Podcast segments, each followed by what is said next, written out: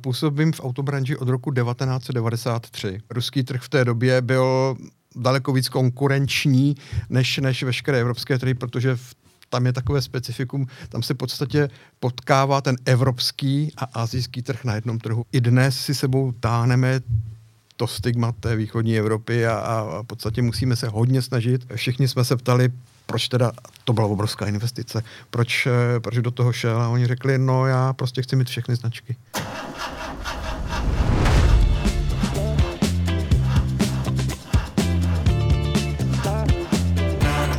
Vítám vás u našeho dalšího automobilového podcastu, tentokrát opět s jedním zástupcem z automobilky, respektive importéra z České republiky. Sedí tady, tady proti mně Honza Hurt. Ahoj Honzo. Ahoj.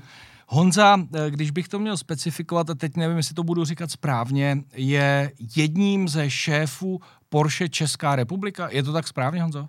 Jako společnost máme dva jednatele a já jsem jedním z nich, ano. Tak ještě, aby jsme na začátek vysvětlili všem našim posluchačům a divákům, Porsche Česká republika není Porsche. Pravda. Částečně. Zkus nám osvětlit, jak to vlastně je. Tak já bych hledal paralelu v tom, proč se Škodě říká Škoda, protože zakladatel firmy byl Emil Škoda, tak i zakladatel naší firmy je rodina Porsche, ta firma je vlastněna rodinou Porsche, proto se jmenujeme Porsche, a na českém trhu působí v podstatě dvě entity, jedna z nich jsme my, jakoby importér vozů Volkswagen, Volkswagen užitkové vozy, Audi, Seat a Cupra, a pak tady máme retailovou síť, která se jmenuje P I A Interauto a ta působí v hlavních nebo v těch největších městech České republiky. Hmm. To máme na ten úvod, ale než půjdeme ještě do toho biznisu, tak já vždycky tady zpovídám ty svoje respondenty, to, jak se dostali k autům, jak dlouho jsou třeba v branži, a u tebe to povídání si myslím, že by mohlo být hodně zajímavé. Tak jak dlouho ty působíš v autobranži? Tak to vím naprosto přesně.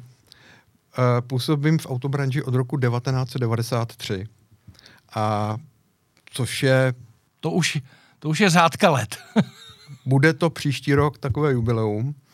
A musím říct, že jsem měl štěstí asi na to, že jsem v podstatě u všech těch zásadních rozhodnutí a kroků byl úplně od začátku, takže to samozřejmě to, to mě těší a uh, velmi rád na to vzpomínám, na tu dobu. Honzo, vlastně ty si tím pádem začal chvilku po tom, co se změnil režim a pořádně ty auta se tady rozjeli. Začaly západní automobilky, díleři. Kde jsi vlastně začal úplně poprvé? Tak já jsem v roce devadesát tři nastoupil do oddělení marketingu v Škoda Auto.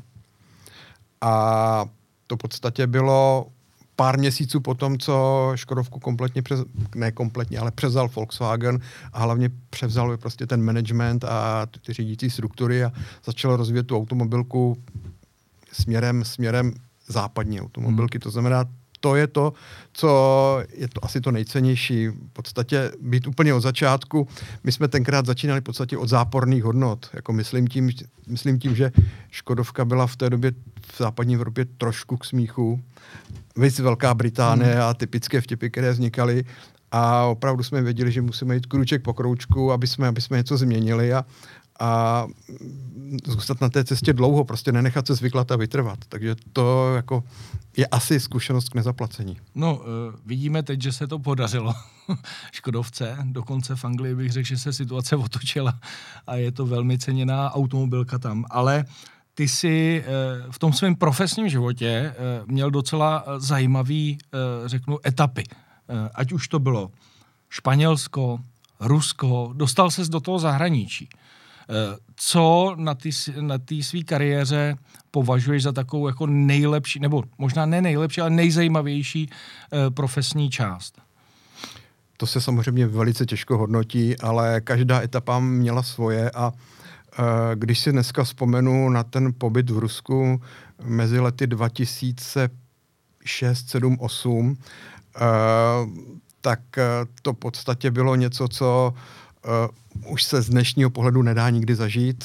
Uh, víceméně opět téměř z nuly jsme začali budovat nějaké, nějaké obchodní aktivity, nějakou dealerskou síť, bojovali jsme za značku a, a musím jako říct, že ruský trh v té době byl daleko víc konkurenční než, než veškeré evropské trhy, protože v tam je takové specifikum, tam se v podstatě potkává ten evropský a asijský trh na jednom trhu a, a to, to, to jsme doteďka, to jsme doteďka v Evropě v podstatě nepoznali. Myslím tím například ty čínské značky, které v té době už se reálně na tom ruském trhu prodávaly.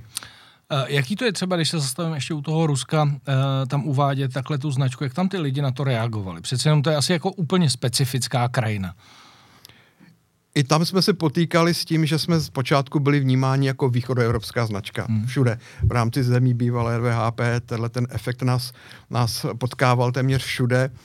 E, nicméně musím říci, že jsme měli e, štěstí relativně na výběr partnerů a pokud ty partneři proto byli zapáleni a v té době museli investovat relativně nemalé peníze do toho, aby, aby mohli zastupovat značku a viděli po dvou, třech letech, že se jim ty peníze začínají vracet, tak to dá, začalo dávat smysl a potom samozřejmě s rozšiřující modelovou paletou to, to pro, jak pro, pro Škodu, tak i pro koncern, tak i pro ty obchodníky začalo dávat velký smysl.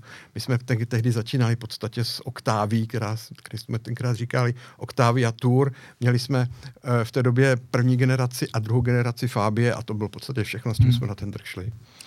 Já musím potvrdit, že v, tě, v tomhle období jsem i já zažil v Rusku nezapomenu, nezapomenutelné akce novinářské, které se už taky asi nebudou opakovat. Určitě e, máme spoustu zajímavých vzpomínek, ale proti tomu stojí zase Španělsko. Jich Seat, e, než se dostaneme do dnešních dní, e, dokážeš i tohle nějak porovnat, e, jak to tam fungovalo a e, jaký byl rozdíl?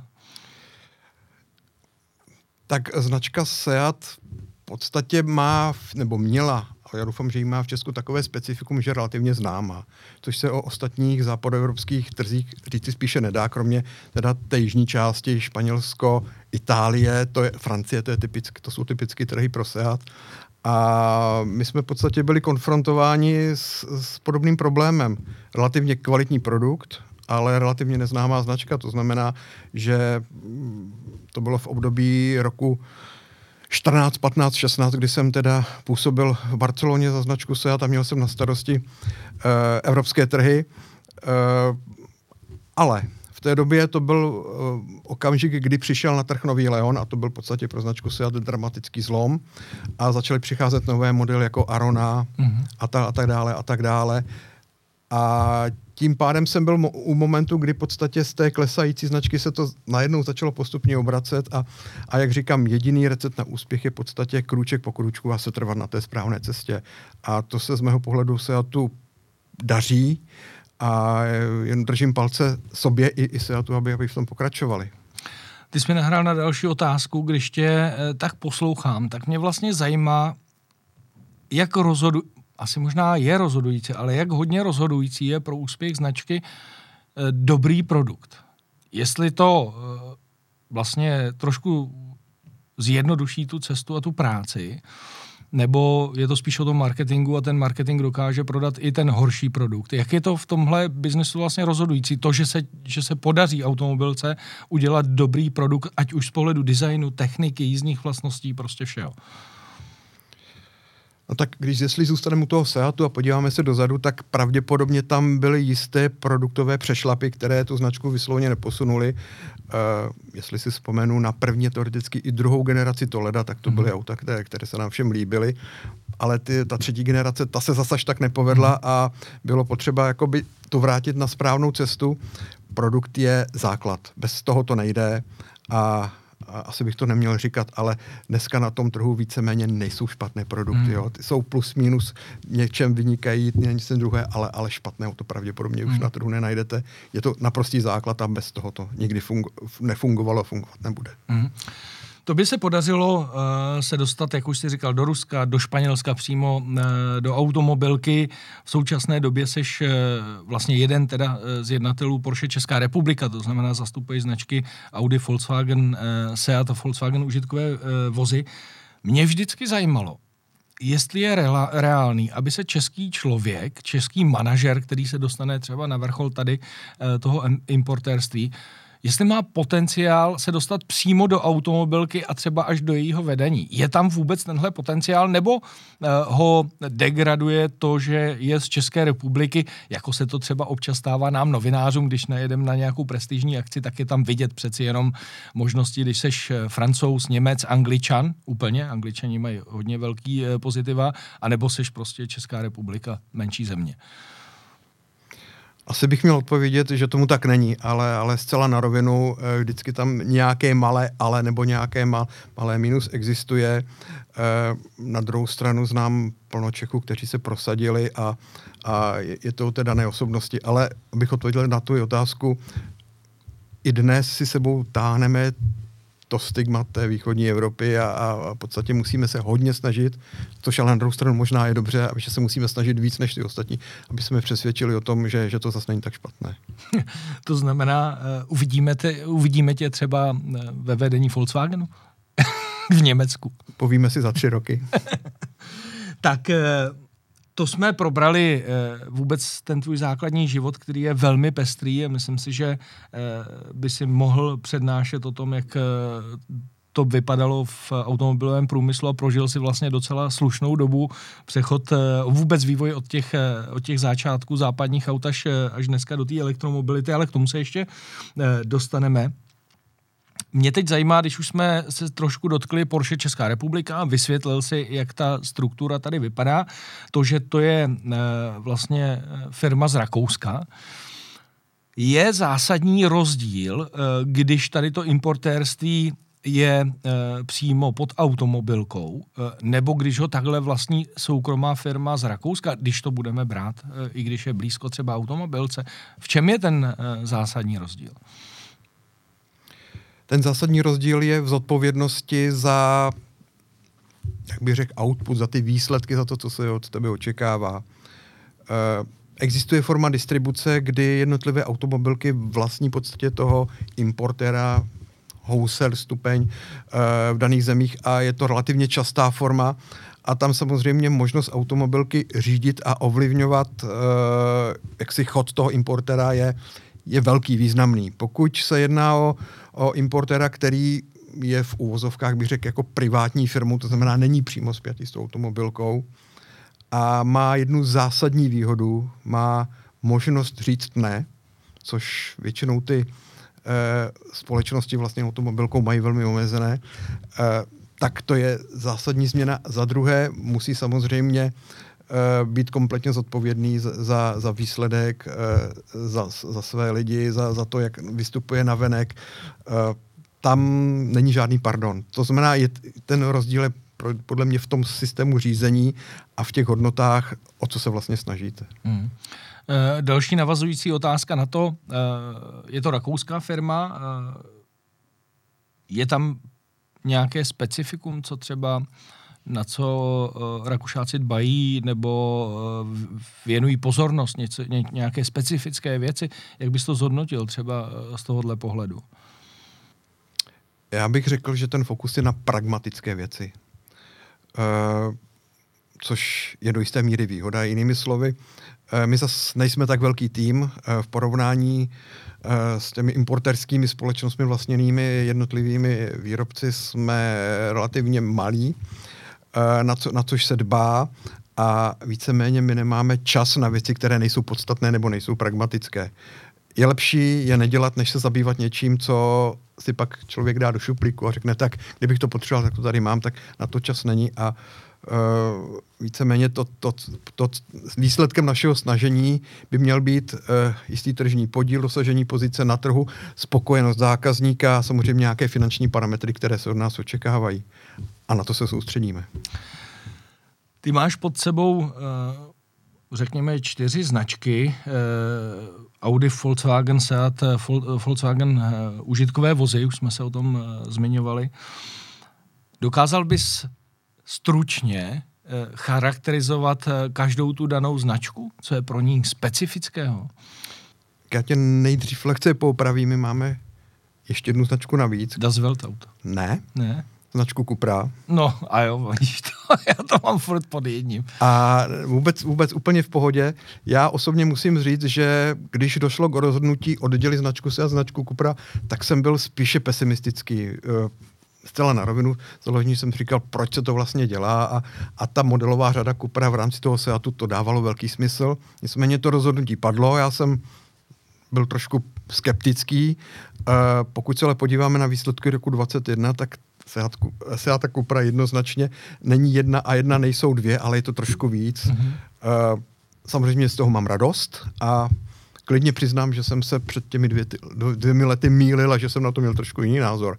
Takže e, máme ještě značku Cupra. Tak a pojďme k charakteristikám. Tak asi nejjednodušší je to Audi. Tam samozřejmě víme, že Audi si prošlo nějakou kritickou fází a snaží se dohnat momentálně konkurenty celoevropsky, taky na českém trhu.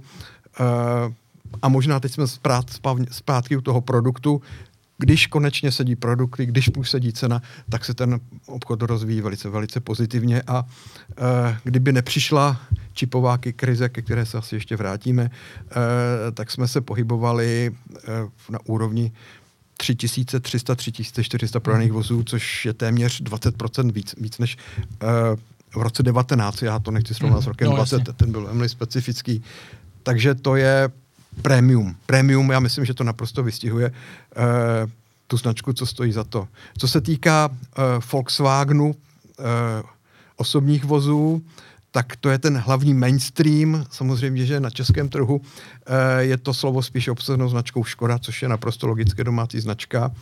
Ale i přesto existuje plno modelů od Volkswagenu, které momentálně Škoda nenabízí a kde se eh, jednoduše doplňujeme. Jsou i segmenty, kde jsme si spíše konkurenty, ale z mého pohledu to doplnění Turan, uh, Arteon, to jsou prostě vozy, které momentálně Škoda nenabízí a na tomto, na tomto poli můžeme, můžeme jednoznačně pro koncern získat zákazníky navíc. No a uh, Volkswagen užitkové vozy, tak to je samozřejmě na jedné straně rácio, ale na druhé straně srdíčko. Hmm. Když se koukneme na ty T modely a na ty první generace T, druhá generace T a jsme těsně před zavedením sedmé generace, e, to je prostě už historie, sice ne tak dlouho jako u Škody, ale definitivně historie a tam ty emoce jsou prostě cítit, i přesto, že to je užitkové auto, což, což není zase až tak obvyklé. No a e, pojďme tedy k Seatu. Seat je objemová značka pro jižní Evropu, designově orientovaná a jakmile ty auta začaly být v pořádku a měly tam nějakou tu racionální stránku, která se dá udůvodnit, teďka například myslím Leon, Leon S T, to jsou přece naprosto praktická a navíc, navíc hezká auta, takže to je, si myslím, ta parketa pro značku Seat. No a Cupra je Uh, taková něco mezi, mezi mainstreamem a prémií pro ty, kteří ještě nechtí utrácet tolik peněz za, za, za, ten, uh, za, za, tu, za tu prémiovou značku. A evidentně ten míst, to místo na tom trhu existuje, což, jak znovu říkám, jsem za to rád a mm, musím, musím, musím říct, že někdy rozhodnutí, která se mně osobně nezdály logická nebo racionální, se nakonec ukázaly jako správná. Já to musím jenom potvrdit, já jsem tomu taky nevěřil, protože jsem si říkal, proč budou dělat ty stejné auta jenom s jinou značkou, ale když vidíme Formentor, že je vidět i na silnicích, tak to jako dává podle mě velký smysl a, a Born a, a tak dále, tak to jde správnou cestou. Teď možná jenom taková jedna doplňující otázka, kterou určitě nebudeš mít rád, ale bije tvoje srdce pro nějakou z těch pěti značek o trošičku víc? Nebo ne?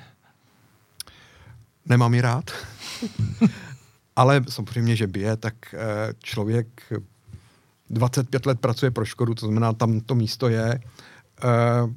Víceméně i ten Seat, i ta Barcelona je mi blízká a na druhé straně prostě já musím mít profesionální postoj ke všem značkám, to znamená přistupovat ke všem stejně, ale, ale ano, uh, někde je tam ta škatulka v tom srdci trošku větší než u těch ostatních značek.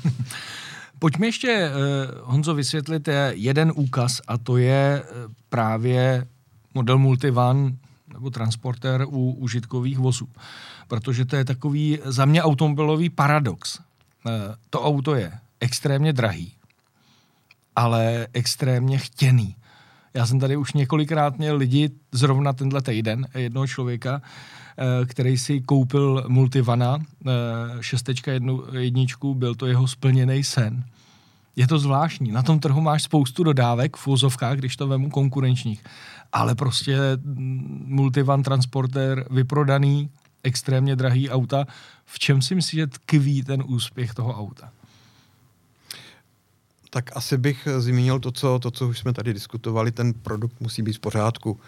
Uh, já osobně si myslím, že šest jedničkou a teďka hlavně sedmičkou jsme se dostali uh, do, do situace, kdy těžko tomu autu něco, něco vytknout produktově, ale hlavně z mýho pohledu je tam zatím ta emoce, je tam zatím to srdíčko a, a, a znovu říkám, znám, znám lidi, kteří jdou z třetí generace až, až teďka po tu sedmou a, a víceméně říkají, to je to auto, který, který já si koupím a s kterým, s kterým já chci žít. Možná to, ten výraz žít s tím autem je, je daleko bližší, než to auto vlastnit. Hmm. Možná ta historie v tom hraje roli, protože když se podíváš třeba například na to Véčko, tak e, přece jenom ten Mercedes takovou historii, jako má Multivan, respektive Transporter, nemá. A je to opravdu, člověk to může sledovat posledních kolik, sedmdesát let, když to vem úplně od toho prvního, e, prvního téčka. Z pohledu, e, z pohledu toho českého trhu je, bych se chtěl jenom krátce dotknout vlastně covidu. Jaký to na vás mělo vliv, když se teď zpětně podíváš, už je to dva roky, co tady v, tom, v těch problémech nějakým způsobem žijem, tak jak by si zhodnotil roky dvacet dvacet a dvacet dvacet jedna z tvýho pohledu? Abych použil slovosled z anglosaských jazyků, tak jsou to všechno nenormální roky. Uh, jenom když si vzpomeneme na, na právě prošlý rok dvacet jedna, který začal covidem, kompletním lockdownem, uh, víceméně uh, zákazem prodeje těch vozů ve smyslu, že se nesměli přijímat zákazníci objednávky, mohli se vozy jenom vydodávat. Uh, dokonce i servisní činnost byla omezená, že se nesměli překročit hranice okresu, což uh, pro některé značky byl relativně neřešitelný oříšek, protože prostě ne v každém okresu se ten, se ten servis nachází. A, mm, takže t- a to trvalo pět měsíců v podstatě, než, než to uvolnilo.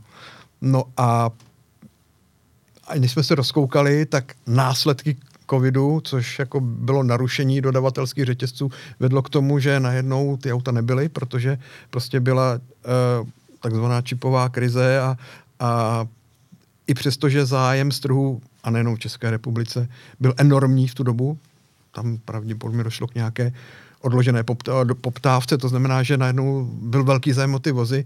My jsme nebyli absolutně schopni tu poptávku uspokojit. Nejsme dodnes, teoreticky. Nejsme dodnes. Takže ano, ten covid měl přímé, ale možná ještě závažnější nepřímé dopady na obchodní činnost, kterou, s kterou se zabýváme.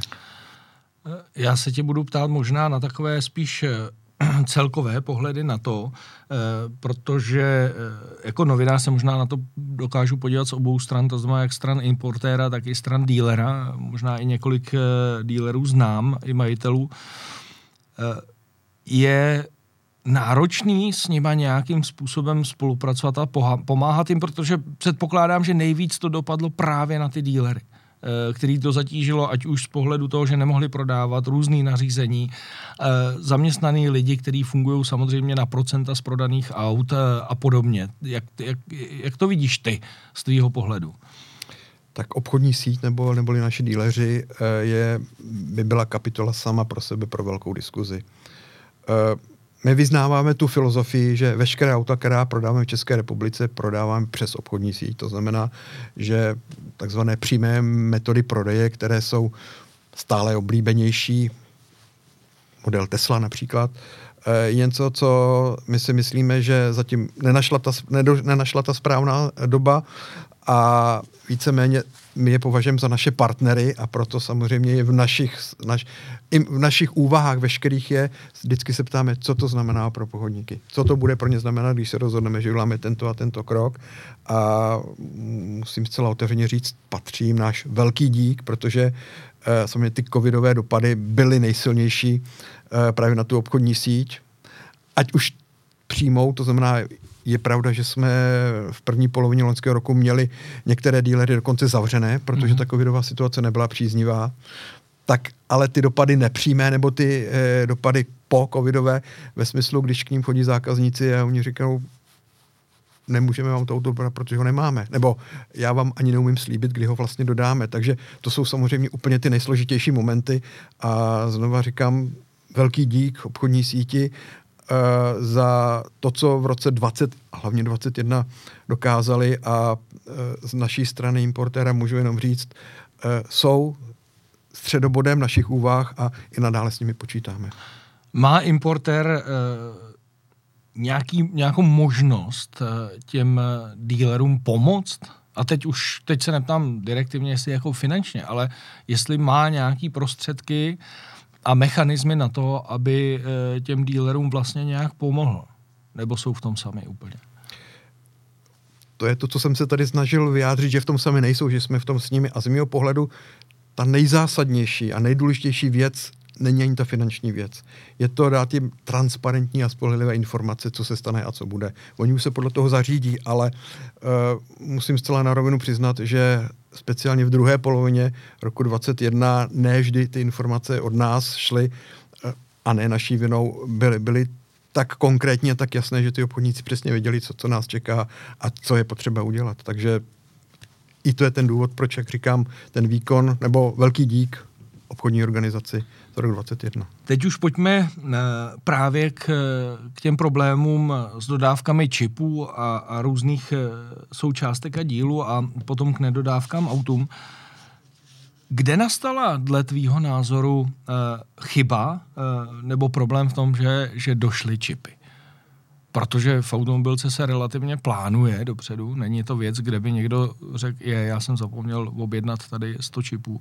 Kde je ta chyba, že došlo, došly automobilkám čipy? A že to nikdo nezaregistroval a nebyl schopný vyřídit, aby byly k dispozici? Já to nevím. Abych se přiznal zcela otevřeně, já to nevím. Existují různé teorie, které jsou velmi pofiderní. Faktem tedy je, že, že různé automobilky tu krizi zvládly různě, jsou značky, které jsou méně e, potrefené nedostatkem čipů, jsou značky, které jsou více potrefené, ale já, já opravdu nevím.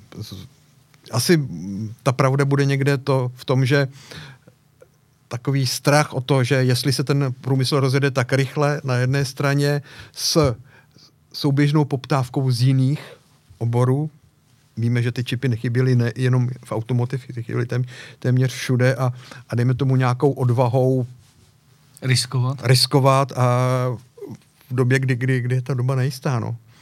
Myslíš, že v tom může hrát i takový ten uh, systém, nevím, jestli to řeknu správně, to just in time, že se přestalo, nebo ne úplně přestalo, že se minimálně zásobilo, že byli všichni zvyklí, že to v ten daný moment všechno mám z té doby předcovidový, že v tom hraje roli, že, že touhle cestou třeba posledních x let ty automobilky šly?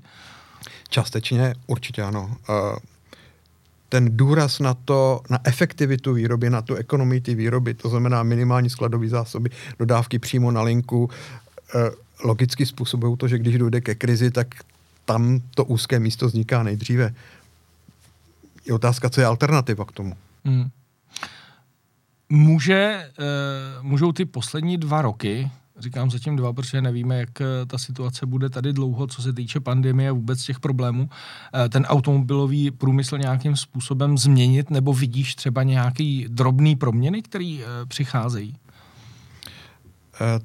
Tak já doufám, že jenom ta zkušenost s tím, co se stalo, a co pravděpodobně nebylo optimálně naladěno, nás povede v krátké budoucnosti k nějakým nápravným krokům.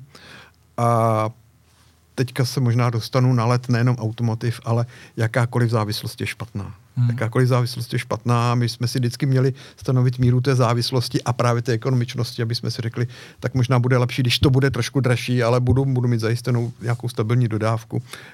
Uh, o tom, jestli se vyplatí postavit výrobnu čipů v Evropě, se vedou širokosáhlé diskuze, jsou hlasy pro, jsou hlasy proti, ale můj subjektivní názor je to, že pokud jsme schopni minimalizovat závislost, strategickou závislost, tak je to vždycky správný krok. Hmm. S tím souhlasím. Jak se ti tobě jako šéfovi celého importérství pěti značek boxuje o to, aby jsme dostali víc aut? Je to vůbec reálný? Nebo kde se rozdělují ty auta? Je to někde nahoře, kde se zase podle státu řekne, OK, v Německu se prodává tolik, v Česku tolik? Nebo je schopný manažer získat víc aut než třeba nějaký jiný? Určitě tam nějaká potenciál schopnosti manažera bude, ale zajímá mě, jestli vůbec může z České republiky někdo říct, hele, my tady potřebujeme, protože máme v objednávek tolik, tak nám dejte trošku víc aut. Jak s tím bojujete? Uh, odpověď je ano aj. Uh, samozřejmě, že existuje jistý klíč priorizace a priorit uh, v rámci koncernu, uh, který začíná na značkových úrovních podle značek. Pak ta jednotlivá značka samozřejmě priorizuje podle svých prioritních trhů a, ta, a tak dále, a tak dále. E, takže ta priorizace tam rozhodně je. Není to všem stejně, mm-hmm. to, to neplatí. Nejde. To mm-hmm. neplatí. E, já osobně si myslím, že evropský region pro koncern Volkswagen je strategický trh e, a z toho důvodu, a znám plno kolegů z asijských zemí, a teď můžu jmenovat Turecko, teď můžu jmenovat země tam, ty byly daleko víc potrefení, než jsme byli my. Mm-hmm.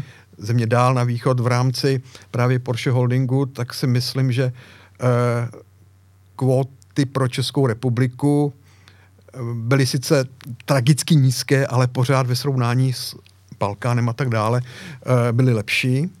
No a co se týká Škody, když mě nepřísluší za to mluvit, tak samozřejmě pro Škodu je Česko domácí trh a tam ta priorita je asi úplně jasná. Tak a teď je otázka, jak to můžeme ovlivnit? No jestli ty třeba můžeš přijet do, do Wolfsburgu a říct panu Diesovi, helejte, potřebujeme o dva tisíce aut víc.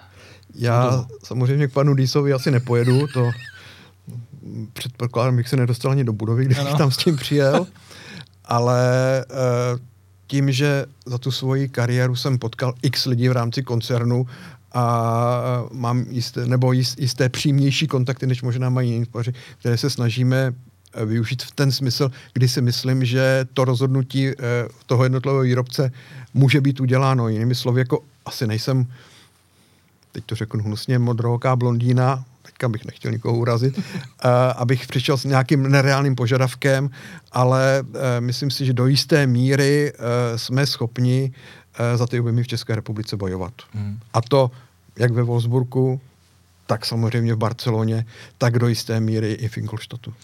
To je totiž, tam jsem se chtěl dostat, možná mi na to neodpovíš, protože to není značka, která, kterou zastupuješ, ale přišlo mi, jestli tam nahoře není už velká politika, protože bylo zajímavý sledovat, že třeba hodně špatně ze začátku na tom byla Škodovka s dodávkama těch čipů a vůbec auta a mraky jich tady stálo, ale úplně špatně na tom třeba nebyl. Tady Seat v České republice nebo Cupra, ani Volkswagen, že bylo to docela pro nás, pro novináře překvapující, že na tom nejvíc, aspoň z našeho vnějšího pohledu, jo, byla byta asi nejvíc Škodovka. Nebo je to já, jenom já si, to, já, že jsme viděli ty auta? Já si to zase tak nemyslím. Uh, nesmíme zapomínat na jeden fakt. Uh, ty trubky, které se plní, když se v závodě vyrobí auto, dá se na sklad, teďka tam nějaký transport dostane se k podniku, jsou v Škodovce naprosto nejkratší. Mm-hmm. To znamená, že ty trubky se vyprázdnily velice rychle a velice rychle ty auta došly. Zase mm-hmm. na druhou stranu, pokud se podíváme na registrace v listopadu a prosinci loňského roku, tak pokud, když se ty trubky začaly plnit, tak právě Škoda byla ta, která, která prof, prostě profitovala v těch mm-hmm. posledních měsících. No a to samé vysvětlení platí pro Seat. V podstatě ty trubky z toho Iberského poloostrova jsou nejdelší, uh, ty plánovací nebo ty logistické cesty jsou, jsou trvají nejdýl a tam v podstatě ty auta, které byly v trubkách, tak dejme tomu v září ještě došly, ale pak to taky vyschlo. Mm. A teďka se postupně ty trubky začínají plnit a, mm. a z mého pohledu ty objemy Volkswagenu budou ten, v těchto týdnech a měsících, uh, co se týká dodávek, uh, lepší než u Seatu. Mm.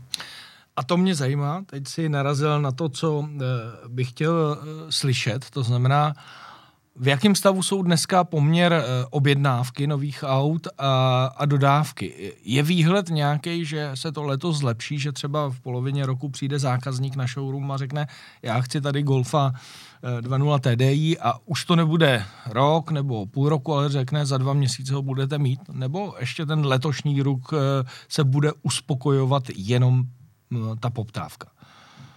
Nebo objednávky, tak. V jakém stavu jsme? My v podstatě v polovině roku dvacet jedna, kdy jsme začali vnímat tu odloženou poptávku toho trhu, a asi není nelogické, že ten samý efekt e, se v podstatě konal ve všech evropských zemích, e, tak v tom okamžiku jsme začali sbírat velké množství objednávek. E, na začátku tohoto roku máme zhruba třicet tisíc nějakých nevyřízených objednávek, čili jednoduše se může říci, teďka bez ohlednění modelu, že máme vyprodáno na rok. Zhruba. třicet tisíc objednávek. To by se dalo říct, že je asi historický maximum, ne? No je, ale já se z toho vůbec neraduju.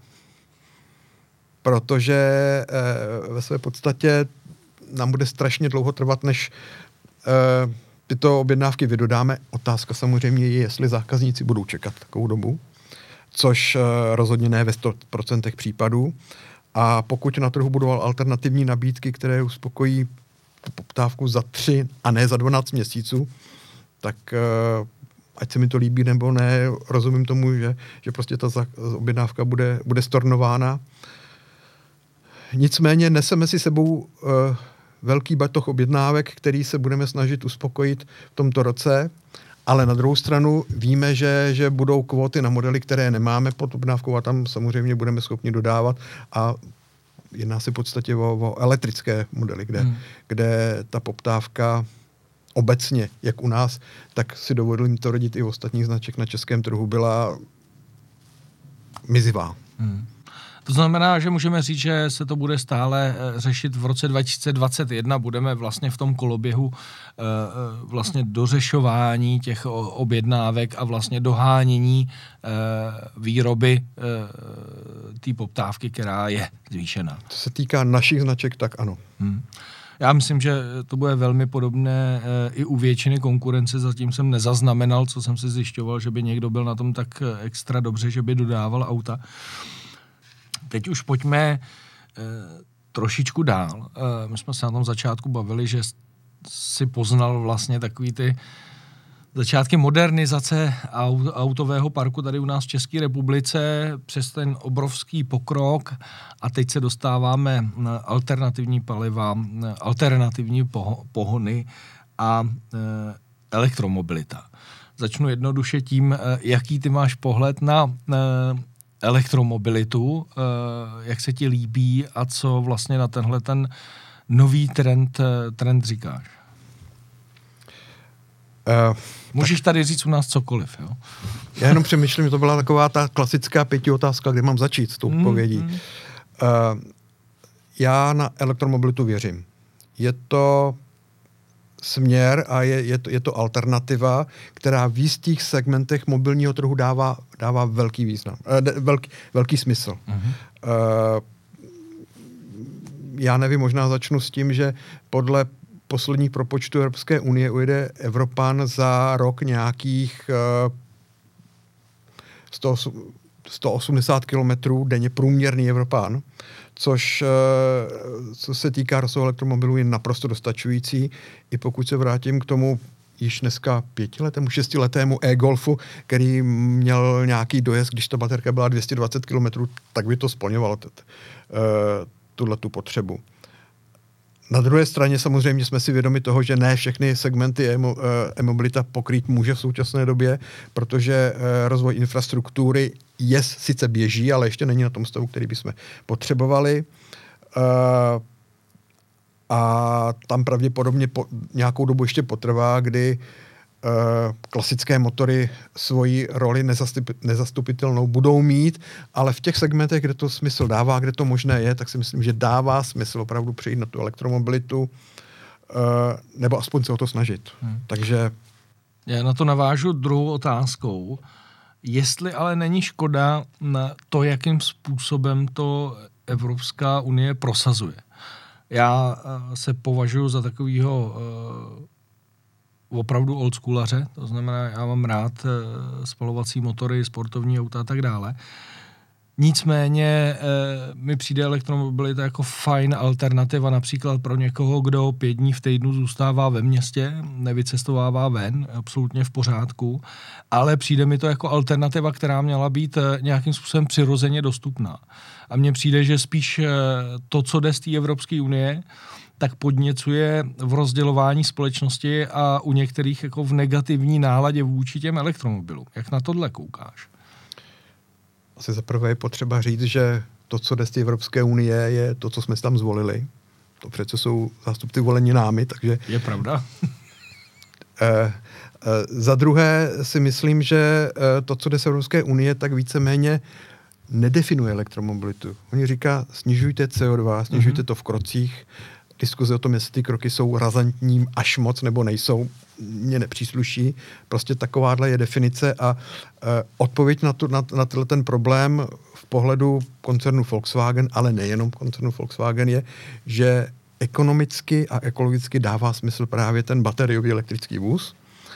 E, Samozřejmě můžeme diskutovat o alternativních palivech, proč nejsou zohledněná a tak dále, tak dále. Ale e, je to věc, kterou, e, kterou diskutujeme tři roky, čtyři roky. A to, že se z některých pojmů z té diskuze staly megatrendy ve společnosti, téma dekarbonizace, to je prostě, o tom nemusíme diskutovat, to je jev, který tady je a který nás bude doprovázet dalších, dalších dvacet let. E, Já subjektivně možná bych volil trošku jiné postupy, ale absolutně mi to nepřístupí, beru tak, jak to je. A díky bohu, že na to momentálně odpověď máme a ta odpověď se jmenuje elektromobilita. V dalších minimálně deseti letech eh, subjektivně bych nevylučoval vodík pro obecně pro mobilitu, možná ne tu osobní, možná spíše nákladní, možná vlaky, možná traky a tak, dá, tak dále.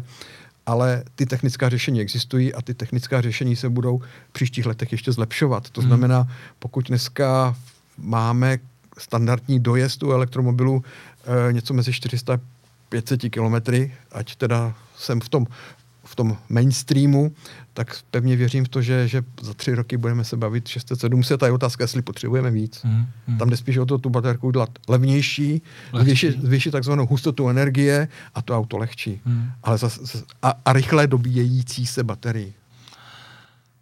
Co říkáš, protože to mně přišlo, že se, že se hodně ponížilo, přestalo se o tom mluvit, ale řešení C N G mi přišlo jako přechodová fáze zajímavé, protože je dobrá infrastruktura, docela to má dobré provozní náklady, je to čistý taky. A to mně přišlo, že se tak jako odsunulo úplně na jinou kolej a, a vůbec se to jakoby netlačí dopředu.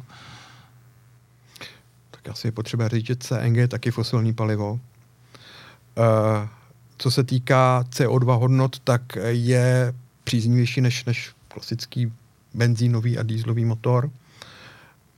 E, ale jak si sám říkal, je to pravděpodobně nějaký meziskok. To téma v rámci Evropy je oblíbeno v několika zemích, to rozhodně není panevropské téma. E, v rámci České republiky máme tu výhodu, že, že to C N G je opravdu alternativou, podobně jako v Polsku L P G, Itálie, klasický trh a Velká Británie, jinak to téma C N G není, není moc rozšířené a těžko se na to odpovídá, ale z mého pohledu je to, je to prostě mezistanice a my musíme cílit na ten, na ten cíl, na ten konec a já se teďka nechci dostat do diskuze o struktuře energetiky, ale pokud se nám podaří i tu energetiku dostat do tého stupňu obnovitelných zdrojů, že, že to budeme opravdu moc říct, že ta energie je zelená, tak pak to všechno začne dávat smysl. Hmm. Je potřeba ještě se bavit, jak to bude v budoucnu s dílerama, protože ty už si to zmínil, je tady Tesla, která nějakým způsobem prodává napřímo už celkově.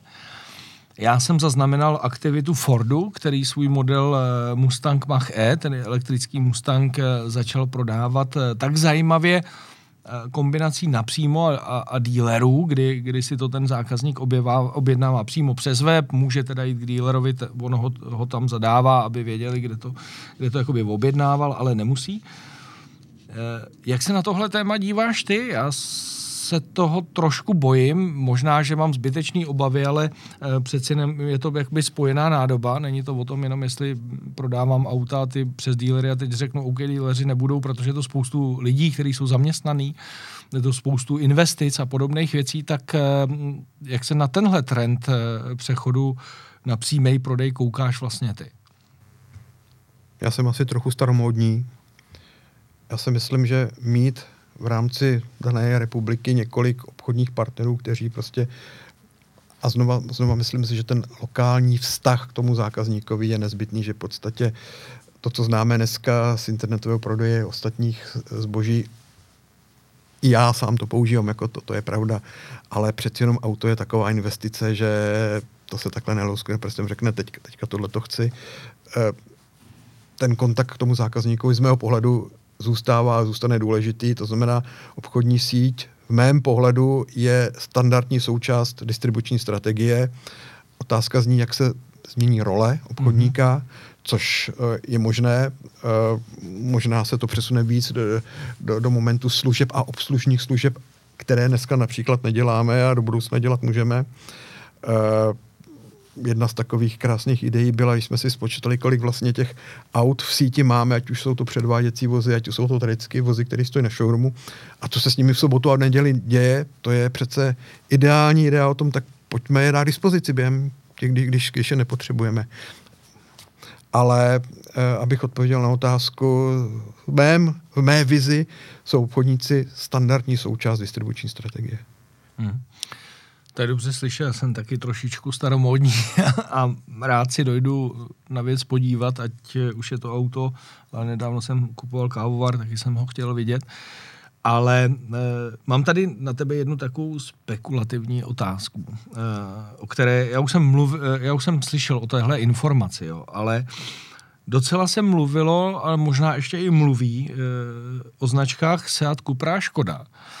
A já jsem zaslech, nebo zaslech, zaslechli jsme, že by možná Seat mohl skončit, že by zůstala jenom Cupra, Škodovka, Volkswagen, Volkswagen užitkové vozy. Je na tom něco pravdy? Nebo je to čirá e, spekulace? Tak jak jsi za, sám řekl, spekulativní otázka. Nebo aspoň mně se to zdá spekulativní, nevím, možná, že to byla normální jako informace, ale... E, ta, to téma proběhlo už několikrát médií, už se několikrát diskutovalo. Já můžu vyjádřit akorát svůj osobní názor a znova říkám, i když se nám to tady z pohledu České republiky nemusí zdát, to je značka, která v Jižní Evropě je standardně etablovaná e, a není mi jasné, proč by někdo tímto směrem, tímto směrem hmm. uvažoval. Jo? Hmm. To, že se narodila značka Cupra, to bylo prostě extension, rozšíření do nějakého cenového segmentu, kde pravděpodobně ten Seat by úspěšný nebyl. A nechme se překvapit. Na druhou stranu never say never. Hmm. Uh, Stát se může všechno. uh, dočkáme se uh, do budoucna uh, změny ještě v tom, že, že budou spíš takový velký multibrandy a skončí malý dealerství, monobrandový.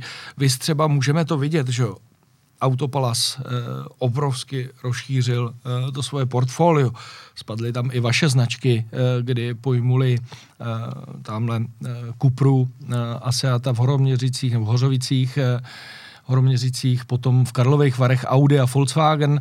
Docela vidíme akvizice Louda Auto do obrovské šíře.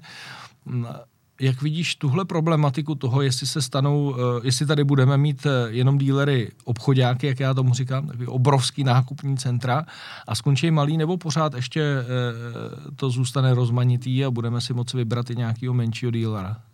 Tvůj zase pohled na věc. Asi tento posun je neoddiskutovatelný, to se děje jinými slovy. Zmenšuje se počet investorů, ale zůstává počet prodejních míst. To je trend, který je nejen v České republice. A jestli teda mi dovolíš, já se vrátím zpátky do roku dva tisíce sedm, mm-hmm. do toho Ruska, kde tenkrát na kraji Moskvy vzniklo takzvaný Auto City společnosti Major, které mělo v podstatě showroom vedle showroomu třicet dva značek postavených. Jedna firma. Jedna, jedna firma. To znamená, to byl obrovský multibrand. Všichni jsme se ptali, proč teda, to byla obrovská investice, proč, proč do toho šel, a oni řekli, no já prostě chci mít všechny značky. Hmm. Z toho, z pohledu toho obchodníka je to částečně rozložení rizika, tomu bych rozuměl. Hmm. E, Zase na druhou stranu, my importéři máme spíš rádi takový ty srdcaře, který, mm-hmm. který bojují za tu jednu značku, ale, ale e, pravda je ta, že v posledních letech, třeba posledních pěti, sedmi letech, dochází k, jaksi k zahuštění té investorské strany, to znamená, že je méně investorů a zůstává počet prodejních mm-hmm. a servisních míst. Ono to možná si e, dává i smysl, protože zrovna v Autopaláci vidím e, tu diverzitu, to, tu možnost, že v Karlových Varech oservisuješ nejenom ty dvě značky, ale i další, dokážeš přesouvat i zákazníky, i ty auta. Asi z pohledu ekonomického to má hlavu a patu. Takže tomu rozumím, jenom mě zajímalo, jestli to ještě bude někam dál pokračovat, jestli se dočkáme, že opravdu budou pohlcovat ty, řekněme, investoři nebo ty jména, ty ostatní dealerství, nebo, nebo to byl jenom nějaký záchvěv. Ale chápu, že se asi toho dočkáme i dál. Děje se to a děje se to i v západní Evropě. Takže je to celoevropský e, vlastně trend.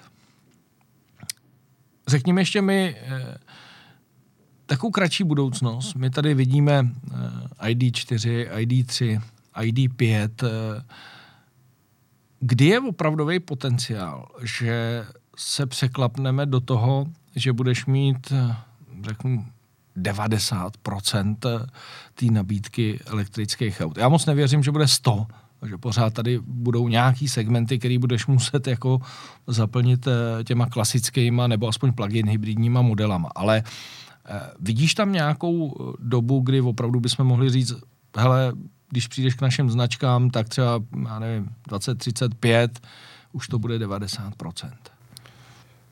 Uh. Z mého pohledu je to víceméně dáno tou regulatorií z Evropské unie, pokud nám bude předpisovat průměrnou flotilovou spotřebu v gramech C O dva, a to není nic jiného než omix, to znamená takzvaných bezemisních vozů uh-huh. s emisními vozy. E, jenom pro ilustraci, to, co se má stát e, podle takzvaného Green Deal padesát pět, kdyby ta průměrná flotilová spotřeba, a teď se nechci plíst, měla spadnout průměru na čtyřicet osm gramů. Mm-hmm. Nejsem si jistý z tohleto čísla. Ale v podstatě to znamená, že kdybychom to měli řešit e, klasickými spalovacími motory, tak ty auta musí mít spotřebu dva litry na sto kilometrů. Což je samozřejmě už za hranicí jakýkoliv fyzikálních zákonů. Mm-hmm. To, to reálný není. To znamená, bavíme se o mixu. A dokud tam tento mix bude existovat, tak samozřejmě, a bude poptávka na trhu, tak e, budeme nabízet spalovací, spalovací vozy. Hmm. Co já osobně mám takový přání, možná, možná v to i doufám, že konečně se někdo probudí v Evropské unii, řekne, ale ty alternativní paliva, pokud při jeho výrobě opravdu stáhnete z ovzduší dvě stě padesát gramů na litr nebo nějaké množství C O dva na litr a pak je spálíte, tak je to neutrální. A tenhle ten efekt momentálně není zohledněn, hmm. není uznáván, a to by samozřejmě mohla být cesta do budoucna.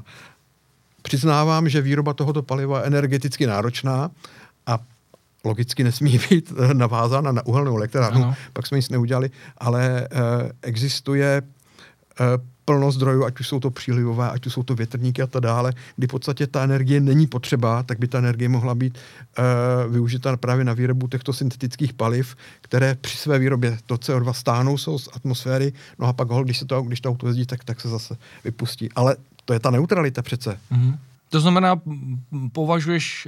E... to, co jsme neprobrali, ten, syntati- ten syntetický benzín, nebo řekněme syntetická paliva, eh, za jednu ze zajímavých alternativ, aspoň tak, jako to považuji já, že mi přijde eh, vlastně v rámci vývoje toho auta, kdy můžeš využít vlastně víceméně podobné, podobné technologie, eh, vlastně smysluplná. Stoprocentně.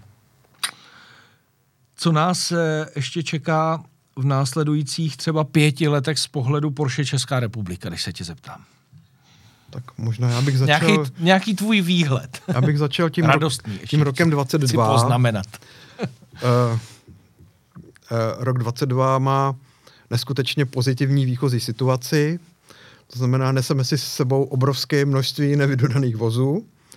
Uh, K tomu nám relativně raketově roste inflace, to znamená, my relativně hodně vozů financujeme, to znamená, to je pro zákazníka dražší. K tomu zdražení energií, tomu covidová situace, takže ty výchozí podmínky do, do roku dvacet dva ty jsou, ty jsou opravdu jedinečné. Takže z tohohle pohledu uh, zcela pragmaticky my žijeme z týdne na týden, měsíc na měsíce. Těžko se nám momentálně dělají hmm. jakékoliv pro, prognózy do konce roku a víceméně ta produkce, která dojde, tak tu se snažíme alokovat právě na, na ty zákaznické skupiny, kde to pro z našeho pohledu dává největší smysl. Uh, co se týká výhledu střednědobého, já osobně si myslím, že pokud tento rozhovor povedeme od teďka za tři roky, to znamená desátého ledna roku dvacet pět, mm-hmm. tak pravděpodobně tady okolo bude stát výrazně větší množství elektromobilů.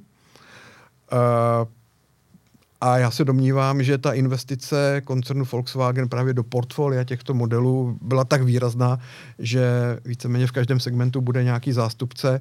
A teďka nechci predikovat, jestli ta nebo ta značka, mm-hmm. v podstatě z tohohle pohledu.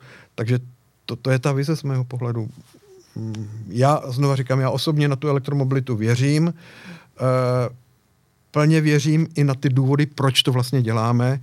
A e, to, že se změny klimatu dějí a že prostě musíme se pokusit minimálně přibrzdit, když už nezastavit, to se nám asi nepodaří přibrzdit. To je moje víra, v to já taky věřím.